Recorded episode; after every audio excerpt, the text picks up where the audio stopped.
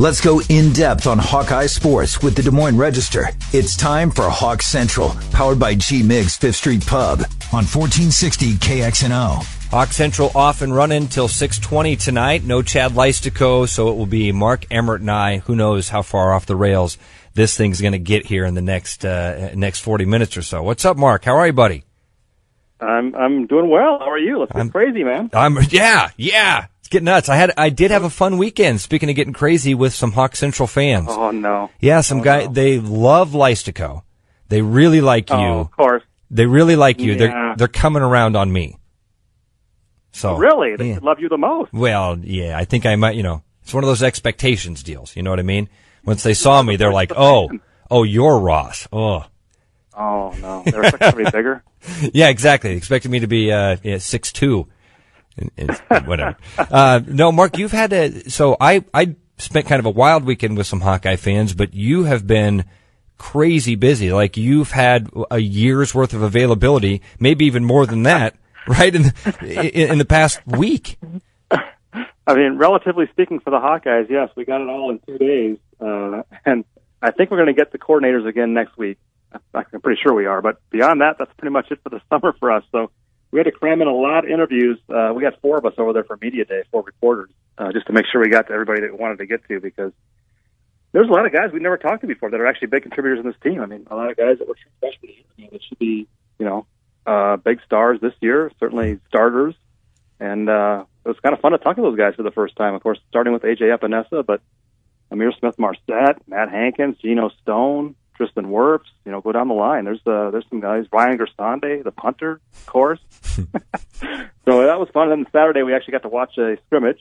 Uh, it was actually a scrimmage too. I was a little surprised at how much 11 on 11 there was. I thought there was about 90 minutes of that uh, at the end of that practice session, that Kids Day at Kinnick. So Friday, Saturday was full on Hawkeye availability, and now it's really going to be quiet this week. But uh, we learned, I thought, uh, a fair amount about this team. You know, I'm not I don't want to overreact to two days worth of stuff, but uh, we're going to anyway. It breaks what we get paid to do. And again, it's a lot of stuff because we've all, with the way it's set up, it, it's, it's stuff we've been waiting for. I mean, a long time. I Exactly. really say a year. I don't, I I don't think that's, uh, hyperbole. So because that second segment we'll have here going into six o'clock, that'll be our short segment. Let's do special teams there. Maybe we focus on offense here and then we'll do defense in six o'clock. You all right with that?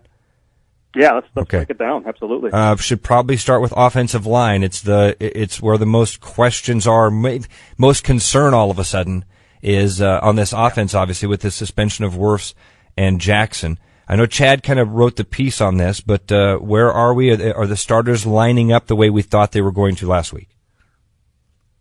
Well, yes and no. I would say this: uh, there's probably as much, if not more, concern coming out of that scrimmage as there was going in because uh, Wirfs and Jackson took all the, the reps with the, with the one, so they didn't they didn't really try to sub anybody in there uh, for that open practice, and they look good, which we expect. But the uh, the guys behind them uh, did not look good. It was probably the weakest part of the day was that backup offensive line. So.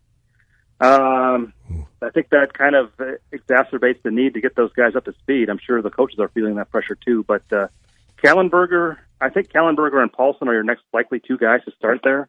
And it was a rough day for Kallenberger. Uh, he had he had some tough moments. Uh, certainly in the pass protection was not nearly as good for the second unit as it was for the first. A lot of seemed like a lot of false starts uh, out of that group. Um, so that's uh, I'm sure that's the biggest concern for that offense right now. I mean, obviously you want to get your wide receivers going and stuff, but uh, that offensive line, boy, they got to they got to keep Nate Stanley upright against a pretty stout Northern Illinois defense, and and from what we saw, it's not happening so far. Mark was uh, Kallenberger playing left tackle in in place of Jackson. Yeah. Okay. Yeah. Right. Would they have it right Uh, tackle? Was it Dal- was it and that's the redshirt freshman Kallenberger? Was it uh, Dalton Ferguson at right tackle? Yeah. Okay. Ferguson got some time there. Paulson. Um, I, I honestly think of the two of them. I think Paulson, he's uh, started there before in the bowl game. Now Levi or Levi or Landon at tackle. Levi. Okay. Levi. Uh, I can only tell him apart by the number, but yeah, it was Levi. And again, he, he started in the Pinstripe Bowl. Looks like he's back to full health. Um, so that uh, that you know he was out a little bit this spring. So that concern I think should be alleviated. But um, yeah, they uh, those, those guys have got to get it going. Let's start on the inside. Uh, Keegan Render, the the redshirt senior, is it Yep. still the plan to have uh, Keegan Render over the ball? How'd he look on on Saturday? The, you know, the starting offensive line I thought looked really good. There was, a, especially Okay. in the running game, they were a lot of opened up a lot of holes inside there. um, and it was you know Render, Banwart, and, and Reynolds. So I, I honestly think coming out of this, that's that's that's starting five as long as they're intact. That's a pretty good unit. The guards were impressive. Uh, that was another question mark coming into the season. Of course, those guys haven't don't have a lot of time, Reynolds and Banwart, but uh, they look fine. And uh, and uh, I was I was I think people should be encouraged by that. It's just uh, you know for this first week for sure, and then if there's any other injuries or suspensions or whatever else comes up, uh, the backups really need to get it in gear. All right, so going left to right, this is what that offensive line is going to look like on on opening day. Uh, redshirt freshman Mark Kallenberger at left tackle. As far as we know, I shouldn't say this as though it's fact. Yeah, yeah. Uh, Ross Reynolds, we're playing at left guard. Keegan Render at center. You're thinking it'll be uh, Cole Banwart at right guard, and then Levi Paulson at right tackle. That would be my assumption. Okay. Yes, I think that's based on everything we saw. That seems the most logical. Now things could change here in the next two weeks, but uh, that would be my guess. Yep. What do you think about that? Oh man, I was going to ask you that same question right there. Um, you know, Mark, I, okay, I wasn't concerned about it. Let me kind of walk you through what my thinking was here, and then you tell me where I'm where I'm getting off or being goofy or just being a Hawkeye fan. Um, but you did. You, I will say, I'll preface this all by saying you raised my level of concern slightly by saying they didn't perform well in the game. So, my thought going into uh, our our conversation here was, I'm not that concerned with the fact that you're going to have Levi Paulson at right tackle. I mean, this is a guy that's a redshirt junior. He has spent four years banging with Right. Iowa defensive tackles and defensive ends. This guy can handle himself. We might, you know, might give up a couple sacks to a guy that got 15 last year and is an All-American and blah, blah, blah. You might give up a sack. It's no saying that Tristan Wirfs wouldn't have given up a sack or two. Sure. So right, right. I was okay. I'm okay with that. I thought having Levi Paulson there, even if it would have ended up being uh, uh, Dalton Ferguson, that's the guy that's uh, that's there at right tackle. Same thing with Kallenberger. Two years in, he's a kid that uh, it had a lot of hype, and now has a year into that strength and conditioning program. I'm all right with seeing how he does against Northern Illinois, but the fact Right. that they didn't look good in that uh, in that kind of exhibition, scrimmage, practice, whatever that was that you saw, that does concern me. It- so I, it, on a level of one to zero to ten, my concern going into the conversation was maybe at a five. You turned it up to about a six point five. Well, that's still not terrible. No, no, should I be more concerned about it? No, I don't think so. I mean, Kallenberger, like I said, is a very good athlete, very highly regarded. You know, he had a rough day. It's probably just one day. You know, who knows? Maybe on Monday he came back and looked lights out. We didn't get to see Monday's practice, so that's uh, that's one caution I would have. And I'm sure he's aware that he had a bad day and has heard about it from uh, his coaches, and so uh, he's got some stuff to work on. But he's still got you know another two plus weeks to get there. And I do think he is a guy that they're very high on, and, and they I think they want to kind of groom him, you know, to be one of the next starters here, whether at tackle or guard. Um, and so I think uh, you know we should be cautiously pessimistic, if that makes sense. I'm all right with that. I, I, yeah, Yeah. cautiously And pessimistic. and it's probably just one start. I mean, as far as we know, that's going to be the only game that those guys will. So uh, So, Mark, when you when, let's just look ahead, looking past Northern Illinois, do you think once you get Wirfs and Jackson back in there, is it still Reynolds, Render, and Banwart? Do you think Levi Paulson is your right guard? I still think Banwart. I really Okay. think they're high on him. I think he's a good looking player. I think they like what they see there. I think uh, honestly, Paulson, if he works his way in, and maybe more expensive Reynolds. Ooh, okay. I can see that left guard. Okay. Yeah, that'd be interesting. Well, you know, I, and mm-hmm. I like that. I mean, if Banward in there as the redshirt sophomore, Jackson and and Wirfs as sophomores start to build that line for the next couple of years. Kallenberger in there at some point, maybe you're able to mix him back and forth. I'm all right with this. I think that you're setting things up uh, uh, for the future in a good way. All right, right behind the center is quarterback. We obviously know Nate Stanley's the guy that will be taking the majority of the snaps there. We're hoping. The intrigues does seem to be in that backup position, and um, th- that's always a, an interesting conversation. It's a good spot to be in when you're more concerned about who your backup is going to be than uh, than the starter. So let's have that conversation. I I think this is the position we've talked about this Mark that benefits the most from having that uh, that four game availability or eligibility. As long as Nate Stanley stays healthy, you can kind of work in. Um, uh, uh, who am I thinking of here? The the the the, the true freshman. Spencer Petras. Spencer Petras. Thank you so much because I'm I'm stuck on Peyton Mansell. I do like Peyton Mansell when he came in as a recruit, and I was kind of watching Yeah. some of those, that stuff. Seems like an athletic kid. I thought this is going to be a fun guy to watch. But when you bring in a dude like Spencer Petras that has that hype, I think it, it kind of changes the conversation. Where, what do you think about now about backup quarterback? Yeah, that's it was really interesting, and, and our colleague Chad Leistikow wrote a, wrote a piece about that this week because he talked to Brian Ferentz and Ken O'Keefe both, and he also talked to Peyton Mansell. First time we got to talk to him. Speaking of guys talked to for the first time, he said very, very funny, uh, engaging young man. Uh, those guys split time for the second unit. I mean, it was pretty much an even split too. Uh, they both looked fine. There were, actually, I will say this: there was no interceptions thrown that whole scrimmage, that whole 90 minutes. So I guess that's uh, that speaks well of the quarterbacks. Actually, there, there was no turnovers at all. I never saw a bad snap or a fumble or, or an interception or anything. So the offense was was clean in that respect.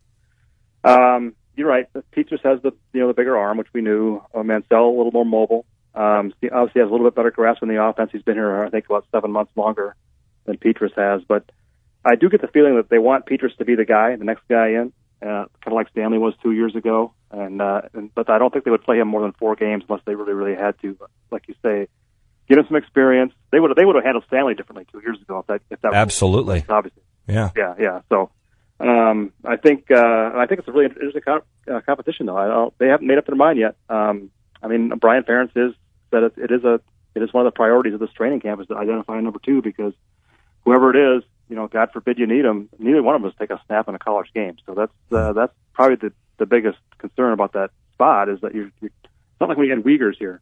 And you got somebody with a little bit of experience, but, Yeah. or even Ryan Boyle. Now you've got two guys that really have never done it uh, in a game, and so uh, they I think they want to feel a lot more comfortable uh, in two weeks than they are right now with who they have. But they both, you know, Ken O'Keefe said that both guys have made a lot of progress since spring, and we saw that because it was they did, especially Petras looked a lot better than he did in, in April, which you would expect. So I think they've got uh, they got a couple of guys that can be winners in the future. The question is, can they be can they be guys that can kind of come in and not not have a big letdown this year if they're needed?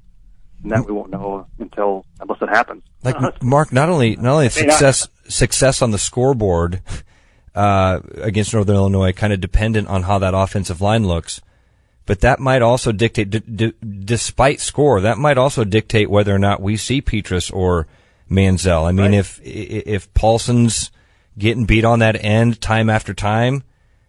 Well, maybe it's more likely that we see uh, that we see a Peyton Mansell in there early. I don't know. I don't. That, that could be interesting, but that, a lot's going to hinge on that offensive line, man. And then behind him, running Yeah. backs. Running backs, you said looked good, right? Yeah, that was the probably the biggest uh, surprise for the positive uh, for a lot of us. Uh, Mekhi Sargent, first time we got to look at him in a Hawkeye uniform, and he looked really good. He looked like a guy that could actually be a starter if they needed him to be. Uh, Ivory Kelly Martin got the most work, also uh, was quite effective. And Toren Young, they kind of he might have been a little bit on a pitch count um, situation because he kind of got the fewest snaps maybe of those three. And the one thing that was really telling was how much they used those guys in the pass game. There was a one of the deepest passes. I think it might have been the deepest pass of the whole uh, scrimmage was to Sargent down the sideline, a little wheel route, hit him for like 25 or 30 yards. He made the catch.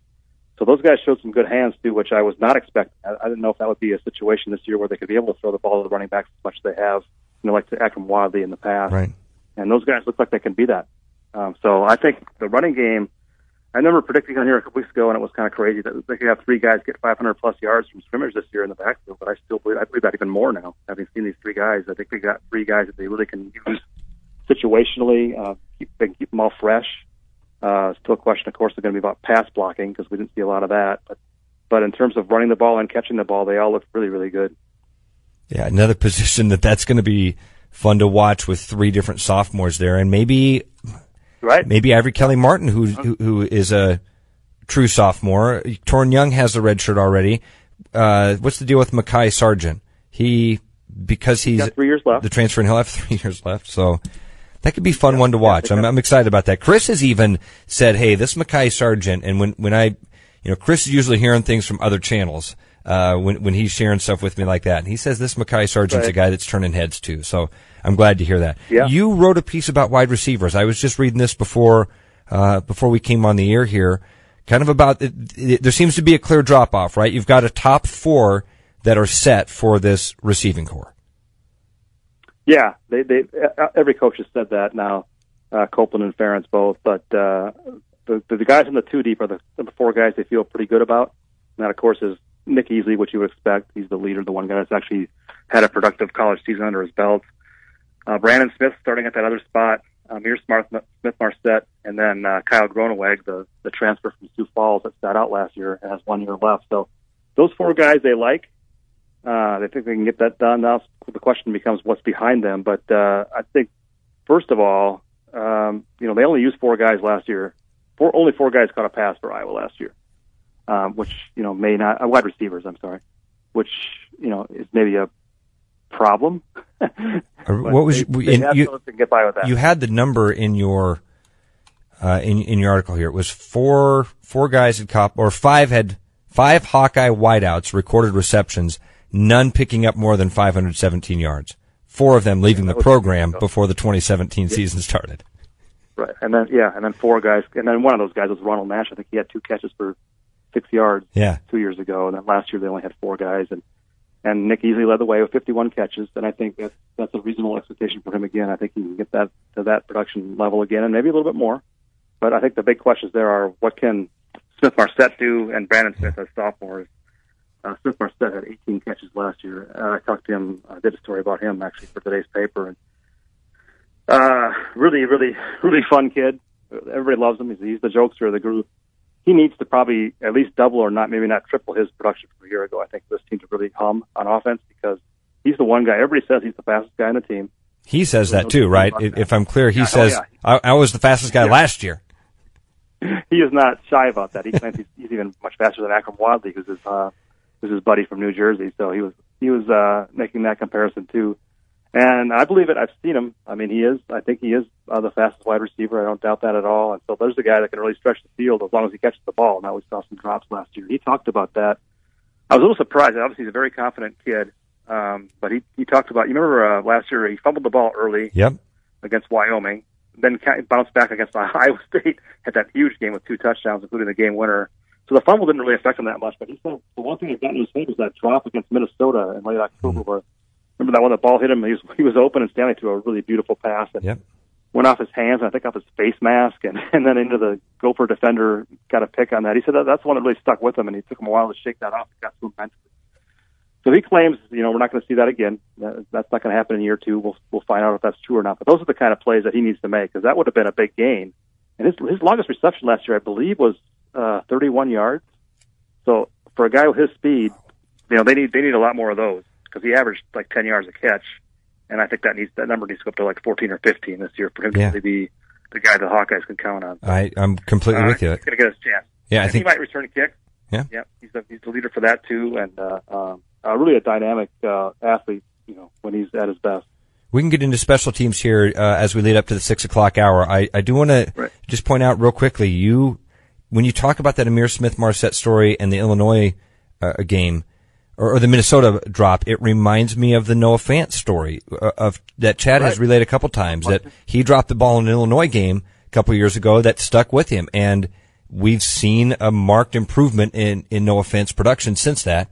Man, that'd be a great thing to see. Not only, and we've talked about this a lot, Mark. This is why I think Ihmir Smith Marsette's maybe the key to opening up this offense a little bit because the coaches believe in him. Despite that fumble, despite those drops, Yeah. they continued to go back to that true freshman last funny. year. Yeah. Yeah, they really like his personality. I mean, uh, Kirk Ferentz keeps calling it his spirit. He really likes his spirit, um, which is saying something because he doesn't always say that about guys. But uh, yeah, he's he's really a guy that uh, I talked to Brandon Smith about him. and Brandon Smith was the roommate last year. He said he's never seen him have a down day. Like the guy's just always always kind of peppy and up, and it, it helps keep the other guys' spirits up. Uh, and speaking of Brandon Smith, and we just talked about Noah Fant. Uh, one thing I think out of him now, he only had three catches last year, uh, which is obviously not not a lot to go on in terms of judging what he can be. But uh, his size, he should be a real, real, real red red zone option for this team this year. And I, I actually made that comparison to Noah Fant a little bit in this sense that last year Fant only caught 30 passes. Now 11 of them were touchdowns, and he averaged 16 yards, so it was a, ended up being a really good season. But still, 30 30 passes catches for probably your most talented receiver. Not a lot, but what a red zone threat he was. And, and I think Brandon Smith can be that this year too. Maybe he won't have the volume of catches, but if he can be a really, really good option down in the red zone, that would be a big, big lift for this offense as well. man, we're talking about receiving threats for the Hawkeyes. This is going to be, it could be a fun year. Did you hear the other day, uh, uh, a guy just told me last night that Dan Patrick or, no, it was Colin Cowherd, I'm sorry, mentioned, uh, yeah. Nate Stanley as one of the best quarterbacks in the nation. Yeah, and well, did you see today, Todd McShay has his early 2019 draft up, and he's got Stanley going in the first round. the second quarterback overall taken after his junior year, uh, which is obviously very premature, but it does tell you that there's there's some national love for him out there. And I I heard I heard a little bit of that at the combine when I was at the NFL combine last uh, spring. There were some people already talking about this Nate Stanley guy from Iowa, just based on what he had shown, you know, and flashes of in his sophomore year. I mean, 26 touchdowns, six interceptions. Of course, that game against Ohio State really opened a lot of eyes. Right. That five touchdown game. So he's he's uh yeah he's got a he's got a legitimate shot. He's going to have a really good year this year, but I think he's got a shot to be a high NFL pick if he wants to go after this year. We keep talking about Fant leaving after his junior year. I think I think Stanley might have a decision to make as well. I would just like to point out the great restraint that my friend Mark Emmert has shown here in this first segment because we've mentioned punters, we've mentioned punt returners, and at no point did Mark uh, just gloss over and start going on a rant. We're going to let him do that. Special teams breakdown coming up next on Hawk Central. We'll get to defense leading up to Cardinals baseball at 620 here on 1460 KXNO. Everything you need to know about the Hawkeyes. It's Hawk Central with the Des Moines Register, powered by G Migs Fifth Street Pub on 1460 KXNO. Welcome back to Hawk Central here on 1460 KXNO, leading you up to six o'clock. Then uh, Mark and I will actually be with you till 620. We're going to shove our defensive breakdown for the Iowa Hawkeyes into that six o'clock hour. Gives us a lot more time to kind of stretch our legs and go through uh, a, a lot of those interesting position battles. And just like that offensive line, things up front going to look a little different in week one than they will throughout the season. So Mark and I will uh, be able to do all of that here with you in a few minutes at six o'clock. I'd like to spend a few minutes though, Mark, uh, while we have the time talking about some of the special team stuff. You always do a really good job of making sure we don't forget about special teams. We usually have fun with you about it, but uh, I am yeah. glad that you you do this. It's a very important part. We usually don't break this stuff down enough. So let's kind of walk through this. First of all, the the situation with punter. You've got Ryan Gersonde, the true sophomore. You've got Colton Rastetter, the the redshirt junior. Last year it was kind of a mix and match for a while until Rastetter seemed to kind of jump out. What, what's going to happen this year? Yeah, well, you won't be surprised to know that the uh, the first assistant coach I talked to was LeVar Woods. They all kind of came out at once there, and I, of course, immediately went to the special teams coach. First question I asked is, "Do you have a punter yet?" Uh, his answer is, "We have two.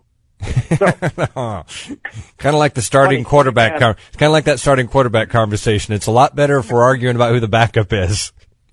Yeah.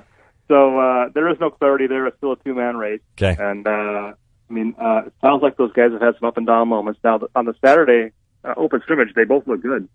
They they, they did a lot of punting that day uh, before they they started doing the eleven on eleven stuff. So and they both look fine. They, they, but uh, Kirk Ferentz said afterwards that that's not always been the case this uh, spring and summer. There have been some rough moments too. So they're still waiting for somebody to emerge there. Uh, possibility that they, they go into the season and use them both again.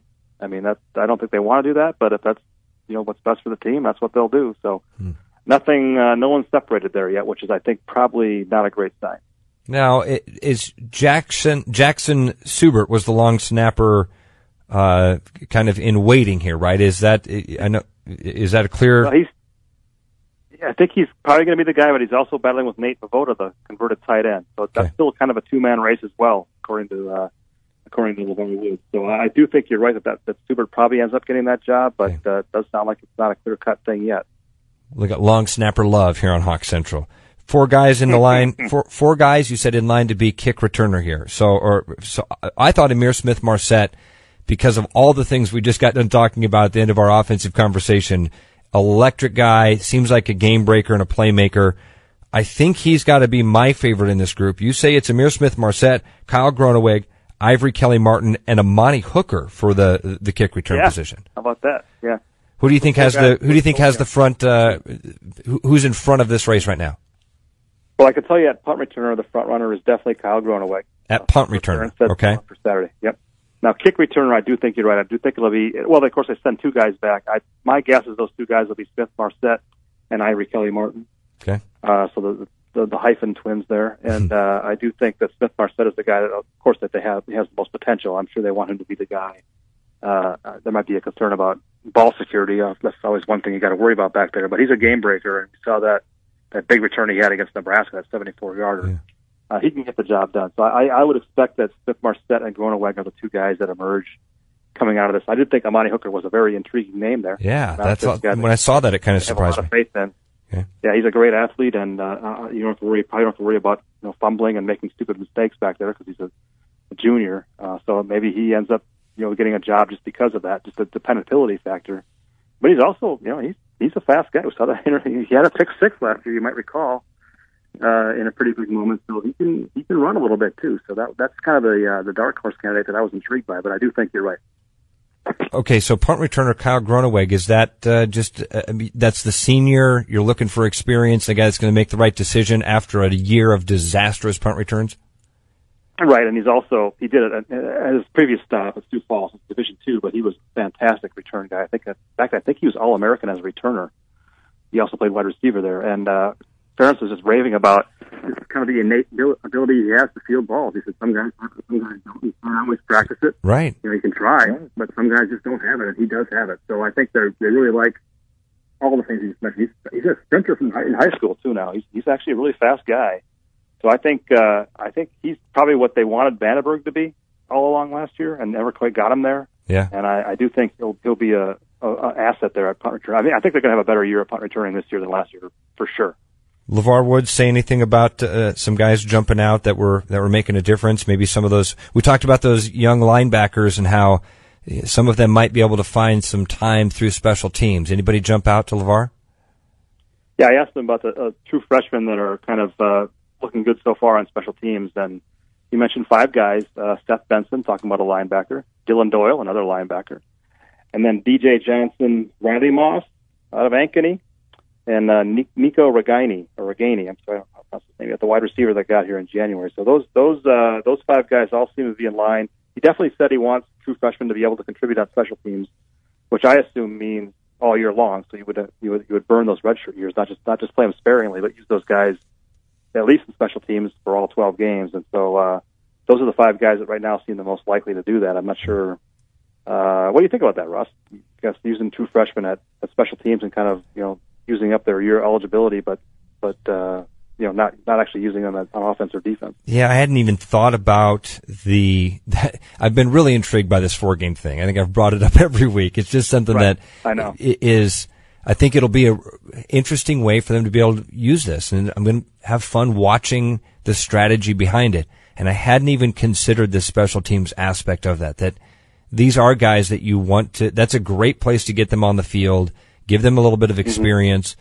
But every time you run them out there for a kickoff return, that's one of those four games. That's, that's so if you game, yeah. if you're going to do that, you probably within that game also got to give that kid some reps at linebacker or D back, whatever the, you know his his other position is. I hadn't even considered it though how much LeVar's probably going to be the guy, you know, the, the pawn on that chessboard as they're as they're deciding that strategy. They're going to have to use some of those dudes at specific times boy, I'd, uh, right. I'm not sure how I feel about that, Mark. I guess intrigued is probably the right way to to say it.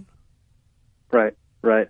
No, I think I think it's good. I mean, I think if if those are your best guys at punt and kick return, you can't just pull them out for a few games and not others. I mean, that's a great point. yeah, and, and, and so I, I think that's what's going to happen, and, and it is a good experience for those guys. I mean, we've seen it before where guys have kind of emerged on special teams first and gotten a lot of really good experience that helped them coming back as sophomores. So um, I think they they'll be judicious about it, but I do think you're going to see a handful of freshmen play on special teams from beginning to end this season. And because uh, uh, I, can tell you right now, Moss for sure stood out on special teams on Saturday. He looked really really good on those on those return units. So I, I expect to see him for, out there. Uh, so that's uh, that's one guy for sure. But I, I wouldn't be surprised to see all five of those guys. Actually, and, and DJ Johnson is right now in line to be like a nickel cornerback. So I mean, uh, he he could be playing both both ways. Yeah, he's a guy that we should expect to see uh, at corner in like maybe the UNI game.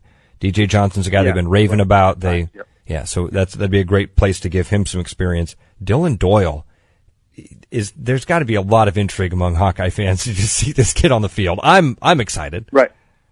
Yeah, and he ran a little bit with the with the first unit uh, at linebacker. You know, they were they were rotating a lot of guys around outside of uh, Amani Jones at middle linebacker. They kept him out there, but they rotated a lot of guys out, and Dylan Doyle was one of them. But the one that really stood out, of course, was Seth Benson. And we'll talk about that a little bit more in the next segment. But yeah. uh, Seth Benson looks like he could be the real deal.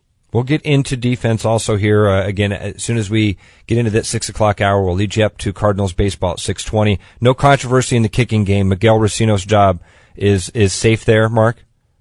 Okay. Yeah, he looked good. He, I think he's you know that's just senior, so I think uh, they should feel good about that. I don't know, that uh, how do you feel about that? Trust that man with the game on the line? Do I trust Recinos with the game on the line? Yeah. Yep. Yeah, I think you should. Yeah, he's he's, he's looked good. He looked good against Saturday, and I think there's no question really that they're set there at kicker. Yeah, I like, and you've still got um, uh, when we say there's no competition for him. I mean, Recinos will obviously be the guy, but we do have a couple other kickers on that uh, on that roster that are younger kids. Yeah, right. Shudak and and Duncan. And Duncan, I think, yeah. Uh, of course, Duncan redshirted last year, so he'd have two years left after this year to be the guy, which I think is the succession plan. But Shudak looked pretty good too.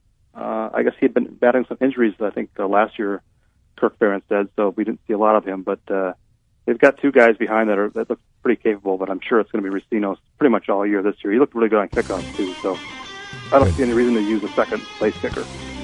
When we get back, we'll move to the defensive side of the ball. Mark and I will uh, strap on the chin straps, figure out exactly who's uh, who's manning up on who, where the zone breaks down. We'll we'll start with that defensive front. I think a lot like offense, that's where some questions are. But on defense, man, there's questions all the way through. Maybe not after that first week, but linebacker, defensive back, it's going to be interesting to watch that. Mark will help us figure it all out next here on 1460 KXNO. Let's go in depth on Hawkeye sports with the Des Moines Register. It's time for Hawk Central, powered by G Migs Fifth Street Pub on 1460 KXNO. Wrapping up Hawk Central here on 1460 KXNO. Mark Emmert from the Des Moines Register hanging out with me here till 620. Cardinals baseball will take over here on uh, on the airwaves. Got through offense and special teams there in our first two segments. Save the best for last here, Mark. Maybe save the most interesting for last. Is that the best way to put it here for defense? Yeah, I think there's a, there's a lot to talk about there for sure. As you mentioned, at, at every level, there's there's some questions, there's some there's some real strengths. Don't don't get me wrong, but there's also some question marks throughout that defense, and we saw that play out again on Saturday. Let's start on the inside there with the defensive tackle. It uh, does it look like Matt Nelson going to be one of those uh, D tackles? Cedric Oh, yeah. Lattimore, obviously a guy that's suspended. Brady Reiff is suspended in this mix. So we've got Chauncey Golston, Dallas uh, Jacobus, Garrett Jansen. Who am I missing on this list? Well, Sam Brincks. A couple guys. Yeah, yeah. There's a bunch of them here. Yeah, yeah. Sam Brincks actually uh, started uh, over Lattimore, uh, which I thought was interesting. I think that's the plan going into game one. To uh, Phil Parker told me that on Friday, and it seemed to be reiterated again on Saturday by Kirk Ferentz that Sam Brincks will probably get, going to get the start for Cedric Lattimore. Again, converted defensive end, now on scholarship, former walk-on, fifth-year senior, solid player. Uh, they really, they really, really like him. He's like his work ethic, his attitude. He's, he's pretty much what you, what you can think of when you think of an Iowa football player. Uh, he is all that. Put on some weight, so it looks like he can handle the the interior. So that'll be interesting to see. To me, it's interesting to see going forward if he stays there. Number one at, at tackle, and number two, does he actually challenge for a starting job? I mean, um, I, I can't see him beating out Cedric Lattimore. Lattimore's the bigger guy, but uh, but something to keep an eye on. He looked fine. Lattimore was at the second unit. Uh, Riley Reiff looked really, really good. Uh, of course, he's not going to be there for the first game. The guy that the biggest intrigue there was the, the next guy in after those guys was Tyler Linderbaum, uh, true freshman here out of Solon, who was playing on his high school baseball team until you know whenever that ended. What three weeks ago? How long Wow. since his high school baseball season ended? So he just got here. Like he had he had been working out with the team. He's doing the 6 a.m. morning lift. He was taking a class on campus, so he was actually staying in the dorms while playing high school baseball. Uh, Kirk Ferentz really just went out of his way to talk about how much they were impressed by him this summer with, with the commitment he made to both his baseball team and this football team, and he looked really good. I, I got to tell you, he he was a he was a very impressive young man. So, not sure if we'll see it this year a lot. Maybe he'll work his way into that rotation. They want to do an eight man rotation at defensive line, of course. Um, but if not, I think in the very near future, he's probably going to be your guy uh, at defensive tackle once you know Matt Nelson and, and Sam Brincks graduate. So Wow. he was uh, very impressive, very encouraging. Uh, Garrett Jansen, I'm not sure if you mentioned him, Yeah. be another guy that, that might get some run there in this first game. So the first, there's two questions about the defensive tackle. Who do, who do they run out there in the first game? And then going forward after that, and Lattimore and Reiff are back. What does that rotation look like? But uh, for the first game, they can maybe get by with only three, uh, and those three certainly would be uh, Nelson, uh, Brincks, and I think still think Jansen, but keep an eye on Linderbaum.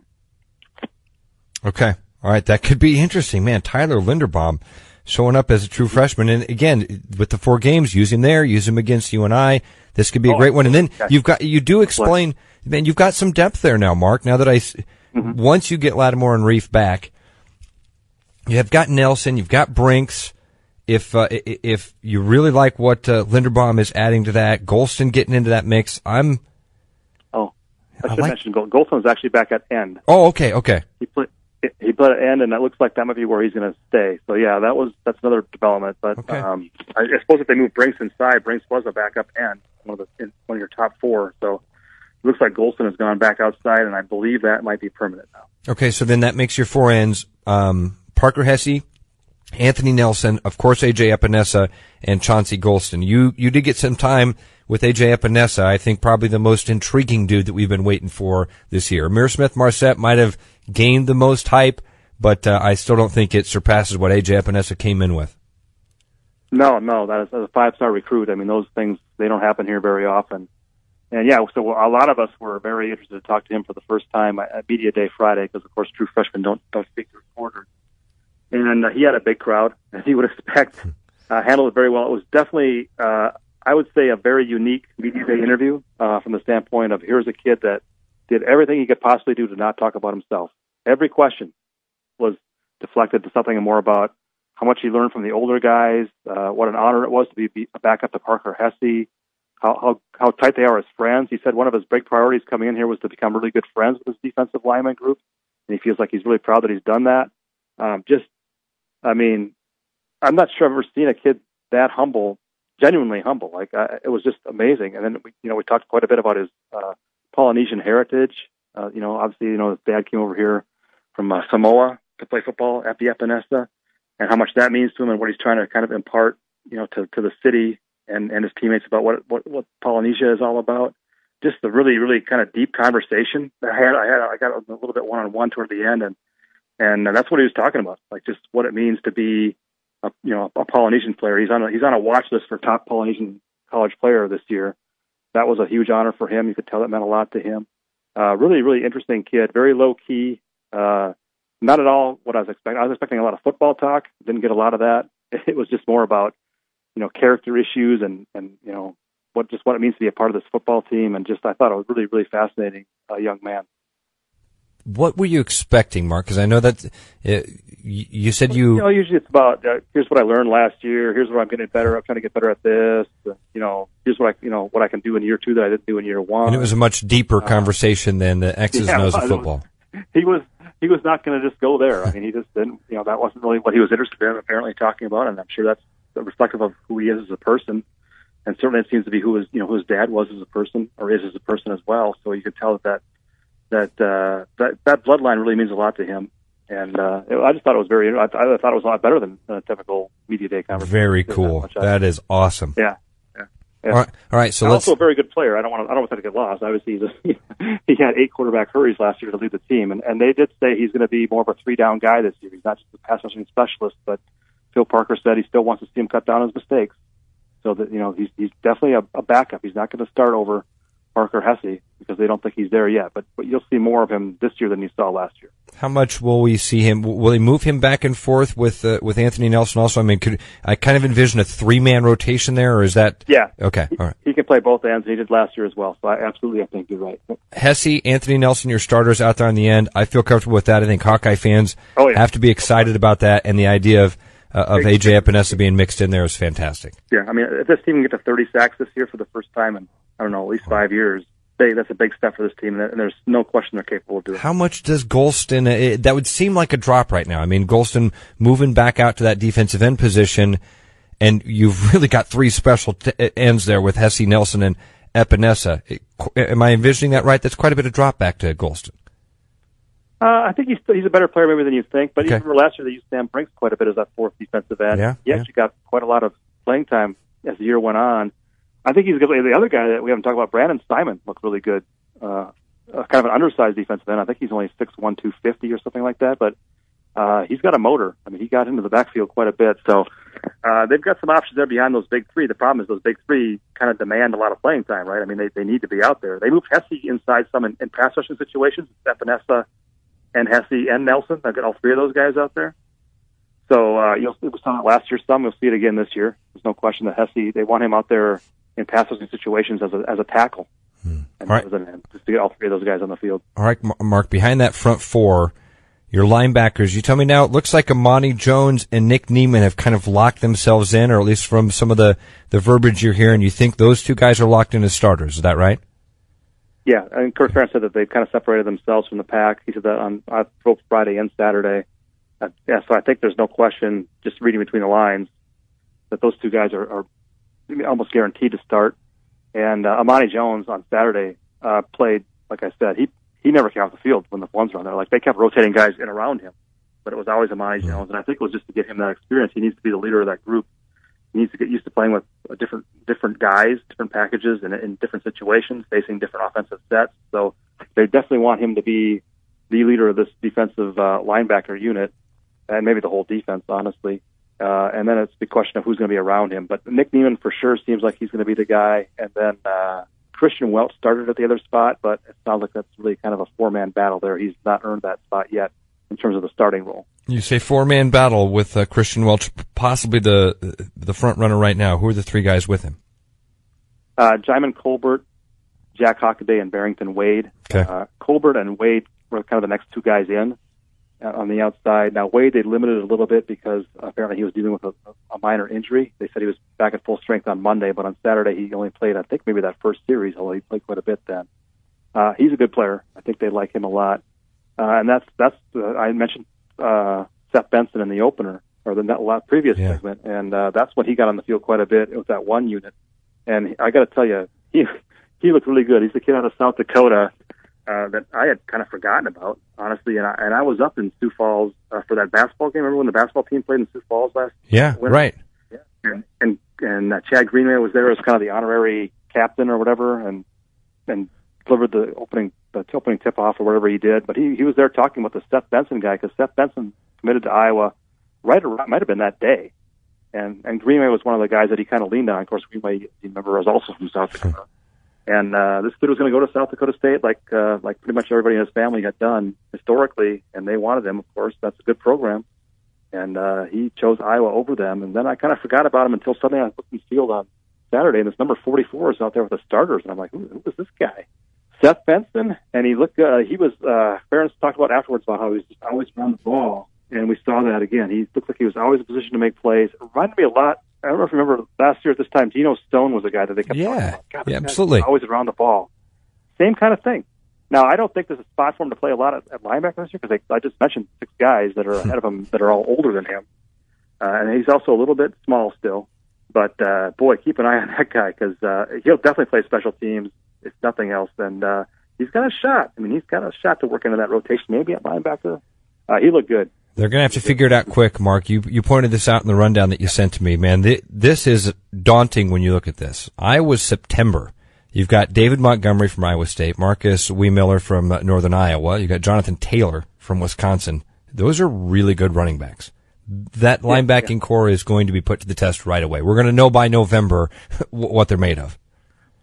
Absolutely, there's no question that's a real tough. And and, and I would say, you know, the running game looked good uh, for Iowa on Saturday, and but part of that you have to say, well, maybe the linebackers didn't look so good. I mean, maybe that's also part of it. And so they're going to get really, really tested early. Yes, you're right.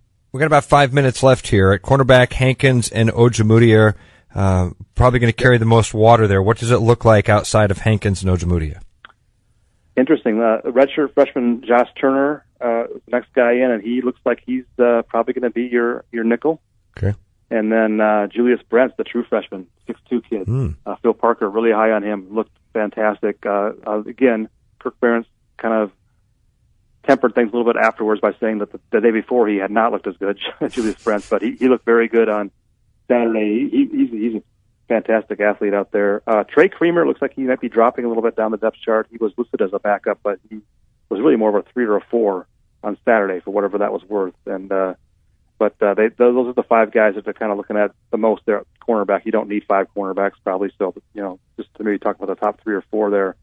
They feel pretty good about. Uh, DJ Johnson not in that mix. Is the plan to kind of keep DJ special teams? He'll be Do- out there some, yeah. Okay, But, yeah, I, I I can't see him cracking that top five. Maybe he could. Okay. But uh, I think Brents is more likely to crack that that top as a as a true freshman than DJ Johnson.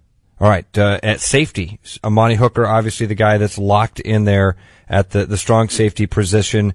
What's free safety looking like right now? Because I, I, thought maybe Geno Stone, he's going to stay at strong, or maybe move back and forth. Julius Prince will be in this mix here. Who are we missing at uh, at safety? Well, uh, Stone is practicing on both spots. Okay. Um, so he can back up either one. Uh, Gervase. Gervase is the guy I missed there, yeah. The senior. He'll, uh, he'll be a starter likely. Uh, I mean, I, it's possible, I guess, Geno Stone gets that job, but I don't think that's going to happen, uh, right yet. Geno Stone is a good player. He could start on a lot of teams. He actually had two near interceptions, uh, on, on Saturday. Like we said earlier, he's, he's around the ball a lot. And then the fourth guy actually was John Milani, Iowa City West. They, they kind of like him, walk on junior. Wow. Okay. Uh, yeah, he looks solid. He's right now. He looks like he's the fourth safety. Again, if you need four safeties, he probably can get by with three. Yeah. But uh, good to know that they got a little bit of depth there. And then, of course, beyond that, you got the two freshman, Kaevon Merriweather. Looked really good. He's a big kid. Uh, he got a lot of he got a lot of run. And then, of course, Dallas Craddieth, the, the Yeah. four-star recruit out of St. Louis, probably the next guy in there. Riley Moss played a little bit, but I think he's more of a special team guy, at least for this first year. Riley Moss, the local kid, right? The young man from Ankeny. Yeah, Yeah. yeah. He's um, like I said earlier, he's he's going to be a special team guy for sure this year. They, they like him, but I'm not sure. Maybe maybe down the road. What was the biggest positive you took away, Mark? Uh, it sounds like you were really impressed with that Vanessa, so I want to maybe take that one off the board for you. What was the biggest positive? Yeah, I'm I'm going to have to go with the running game, uh, Sargent and, Okay. and Kelly Martin in particular, because we kind of knew we kind of knew that Toren Young was a solid, you know, grinder. Those two guys really stood out to me as as big positives. I know Chad wrote about them too as kind of maybe being the answer at, at playmakers that I was always looking for. Those guys can kind of give them a lift there. Um, so I, I think they're really, really set at running back. Uh, considering they lost Akrum Wadley, I think that was a big concern. Should not be anymore, I don't think. Yeah, I'd say the biggest positive I took away from today was maybe the receivers. It, it, it seemed a little bit more confident in that receiving group. Uh, Brandon Smith maybe is a guy that I've been overlooking here. The fact that the coaches continue to put that six three kid on that starting line when I think they have shown that faith in Ihmir Smith Marsette, maybe I should uh, re- reevaluate that a little bit. That's one of the things I wrote down was you you seem to have picked up on some love for Brandon Smith there. Maybe that certainly a room like we've talked about. The expectations are so low for wide receivers that they really are, and so those guys can have moderate success this year and feel really good about it. So maybe that's the type of thing Brandon Smith could have a look like a huge jump and and make a contribution to this team. Biggest concern for you? Uh, it's got to be the offensive line. Yeah, I mean, just the absolutely. I think they've got a, I think they've got a solid five, maybe six, but they want eight. Of course, you always want eight, and you're going to need you're going to need seven for sure for that first game because two, the two, two of your top five are out. So I think that really needs to get better in a hurry. All right. Next week, when we come on the air, it'll be uh, the 22nd, and we will we'll hopefully have maybe some coordinators that you guys will have sat down with and, and should had some time with. So hopefully, we'll be able to break down offense, defense, what that looks like a little more. That that's what next week will look like. Two weeks from today. Yeah. Two weeks from today is game week, Mark. Can you believe it? No, no, I can't. it's absolutely flown up on us. I'm excited about it. The blood's starting to flow. The adrenaline's pumping, and uh, I'm excited for another fun year of Hawk Central here with my buddies Chad Leistikow and Mark Emmert. Chad will be back next week. Mark, thanks so much, man. Fun show today. Thank you, Ron. Talk to you soon, buddy. Cardinal baseball up next here on 1460 KXNO.